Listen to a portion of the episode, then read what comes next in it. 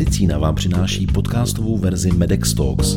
Poslechněte si skutečné životní příběhy lidí, kteří dokázali zvládnout obtížnou situaci. Jejich vyprávění inspiruje a motivuje ostatní a ukazuje cestu k naději. Já jsem Jiří Pešina a přeji vám příjemný poslech.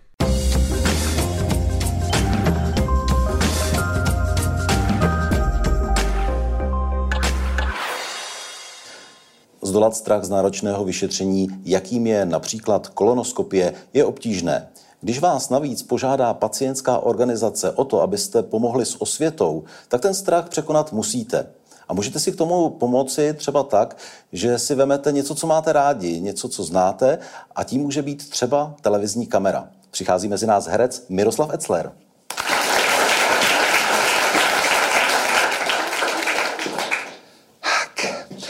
Já jsem byl vlastně takovým ideálním adeptem na to, že mě oslovili, protože v únoru příštího roku to bude přesně 40 let, co na kolorektální karcinom zemřel můj otec.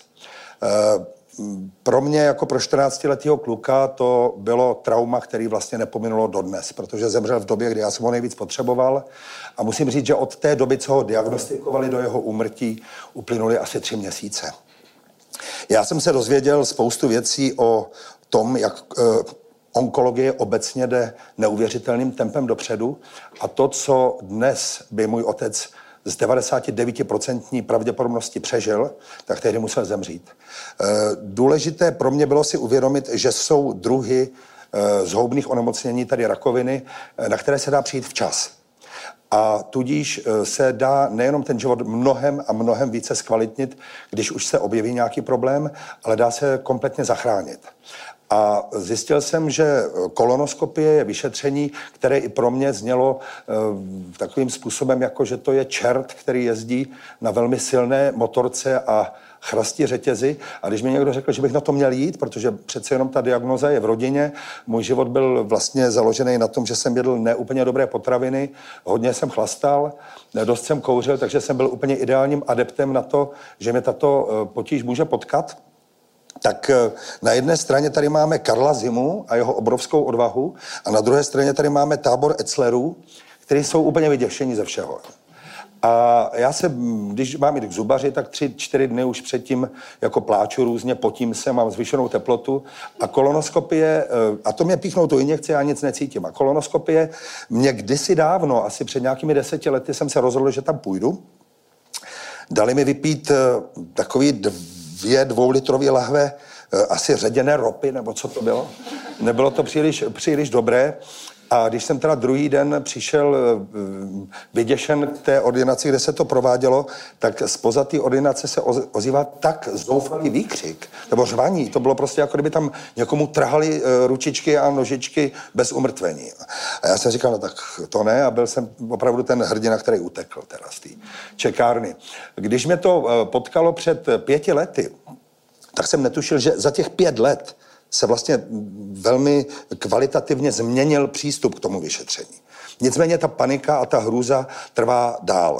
E, nevím proč, protože e, to vyšetření de facto vlastně ani nemusíte pořádně vnímat. Já jsem si ho užil, protože jsem měl píchnutou nějakou jako docela dobrou látku, která z toho udělala jako vlastně docela příjemný mejdan. A já myslím, že na ten úvod se asi můžeme podívat.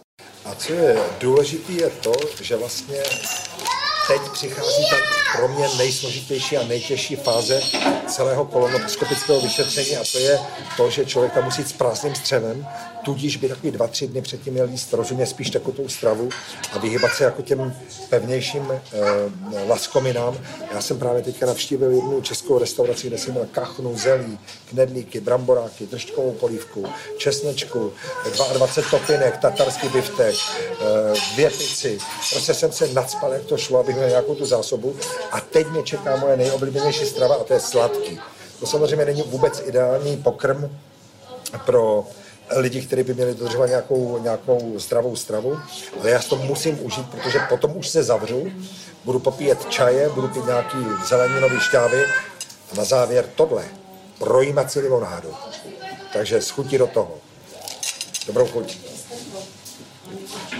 Takže od té chvíli, co jsem vypil ten projímací lék jsem do sebe dostal taky přes 2 litry neperlivé vody a jak to tak vypadá, tak asi ten proces, kvůli čemu se uh, tento leh pije, začíná, ale to už je jenom moje privátní věc a tam vás zvát nebudu. Takže uvidíme se zítra ráno.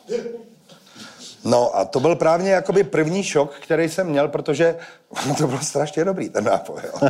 A já jsem pak říkal, hele, kdyby to nemělo tyhle, ty, tyhle ty, a ono, navíc eh, jsou to věci, o kterých se nerado mluví a myslím si, že zejména kluci mají tohleto vyšetření spo, spojený s tím, že přece jenom je to taková část u mužského těla, která jakoby mm, není radno se jí moc dotýkati a není radno do ní něco strkati a je to takový jako divný. Tak já jsem vlastně jakoby se, eh, prvotní věc, který já jsem měl hrůzu, je, jak bude pro probíhat ta samotná očista toho střeva. A to bylo úplně bez problémů.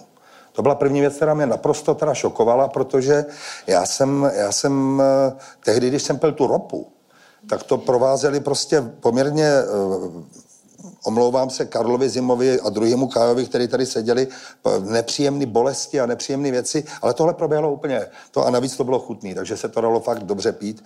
Škoda, že jsem si do toho nemohl jít vodku, protože jsem druhý den šel na to vyšetření, ale říkám, bylo to moc dobrý. Byl to takový kvalitní džus. Eh, přišel jsem tam, den předtím teda mě zkontrolovali krev, je všechno v pořádku, eh, pichli mě tu injekci, připravili mě do pláště a nastoupil jsem na sál. Myslím, že se asi můžeme podívat na další ukázku, jak to probíhalo. Tak, už se vám otá hlava? No, řekl bych, že jsem v první fázi. fázi. Tak já si tam teďka napřed šáhnu, to je zase ta moje první fáze. Teďka už tam jde ten přístroj, nebojte, zatačte, jako když jdete na stolici. Tak. Ta koloskopie má vždycky takové dvě fáze. Při té první fázi člověk tak neúplně podrobně vyšetřuje, spíš se snažíme prostě proniknout na ten konec do toho, řekněme, slepého střeva, tenkého střeva a vlastní podrobné vyšetření tlustého střeva se provádí, zrakem se provádí až při vysouvání toho přístroje, čili to je to pak ta druhá fáze vlastně vyšetřovací. Samozřejmě i při, tom, i při tom zavádění vidíte, že je vidět značná část toho povrchu slizničního tlustého střeva, takže když tam člověk vidí určitou patologii, tak je schopen to, to zdiagnostikovat nebo prostě udělat to, co se má, biopsy a podobně. No, e, zvláštní je, že si to moc nepamatuju. E, co je na druhou stranu zvláštní je, protože jsem to strašně moc nakecal. A dokonce, když mi potom říkali, eh, co jsem říkal, tak mě překvapilo, že nic z toho nebyla pravda. Jo. Takže jsem si řekl, to jsou jako informace, které tady ze sebe vypouštím a nikdy se nestaly, což mě jako docela, docela překvapilo a musím říct, že jsem měl pocit, když mi oznámili, že je po tom vyšetření, že to ani nezačalo.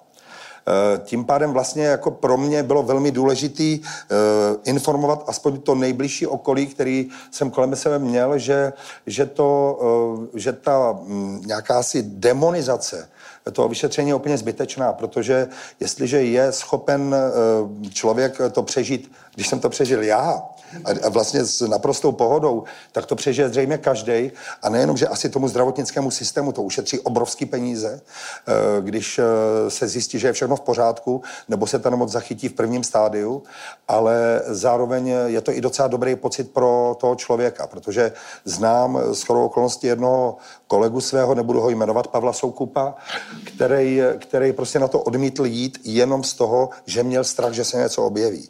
Místo toho, aby to byla spíš devíza toho vyšetření, že něco můžou objevit a můžou něco, eh, něco eh, zachránit a řešit eh, v tom prvním nebo v druhém stádiu. Já jsem netušil, co to způsobí, protože jsem si řekl, kdo se na to pro Boha bude dívat.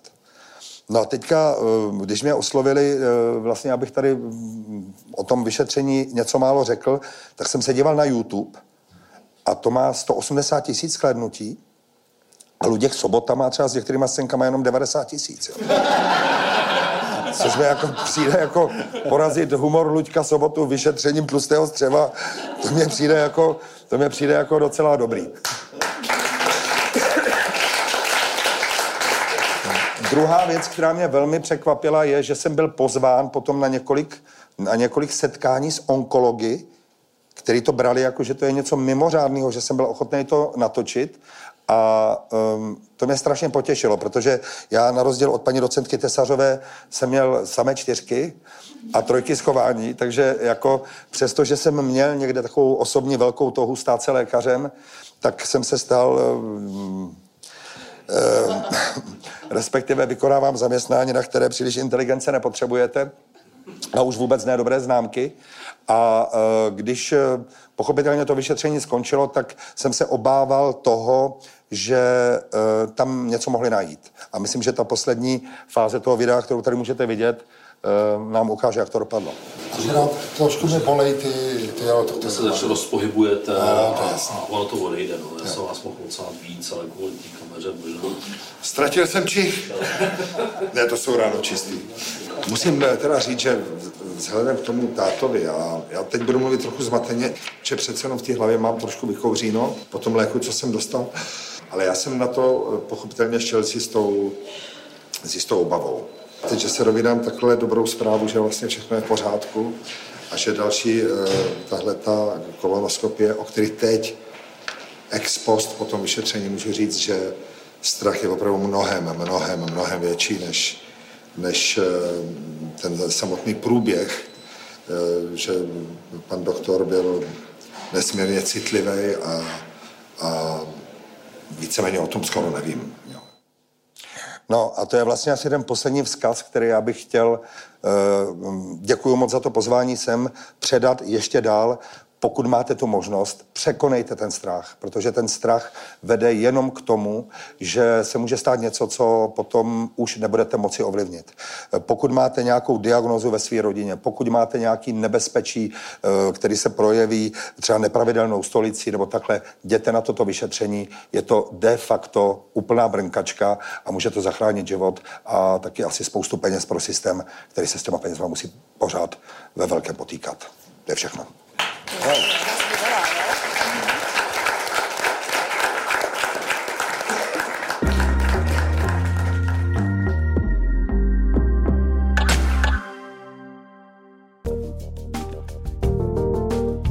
To je z dnešního podcastu všechno. Další díly najdete na portálu mojemedicina.cz a v podcastových aplikacích. Videoverzi Medex Talks sledujte na YouTube. Díky za to, že nás posloucháte nebo se na nás díváte. Naslyšenou příště se těší Jiří Pešina.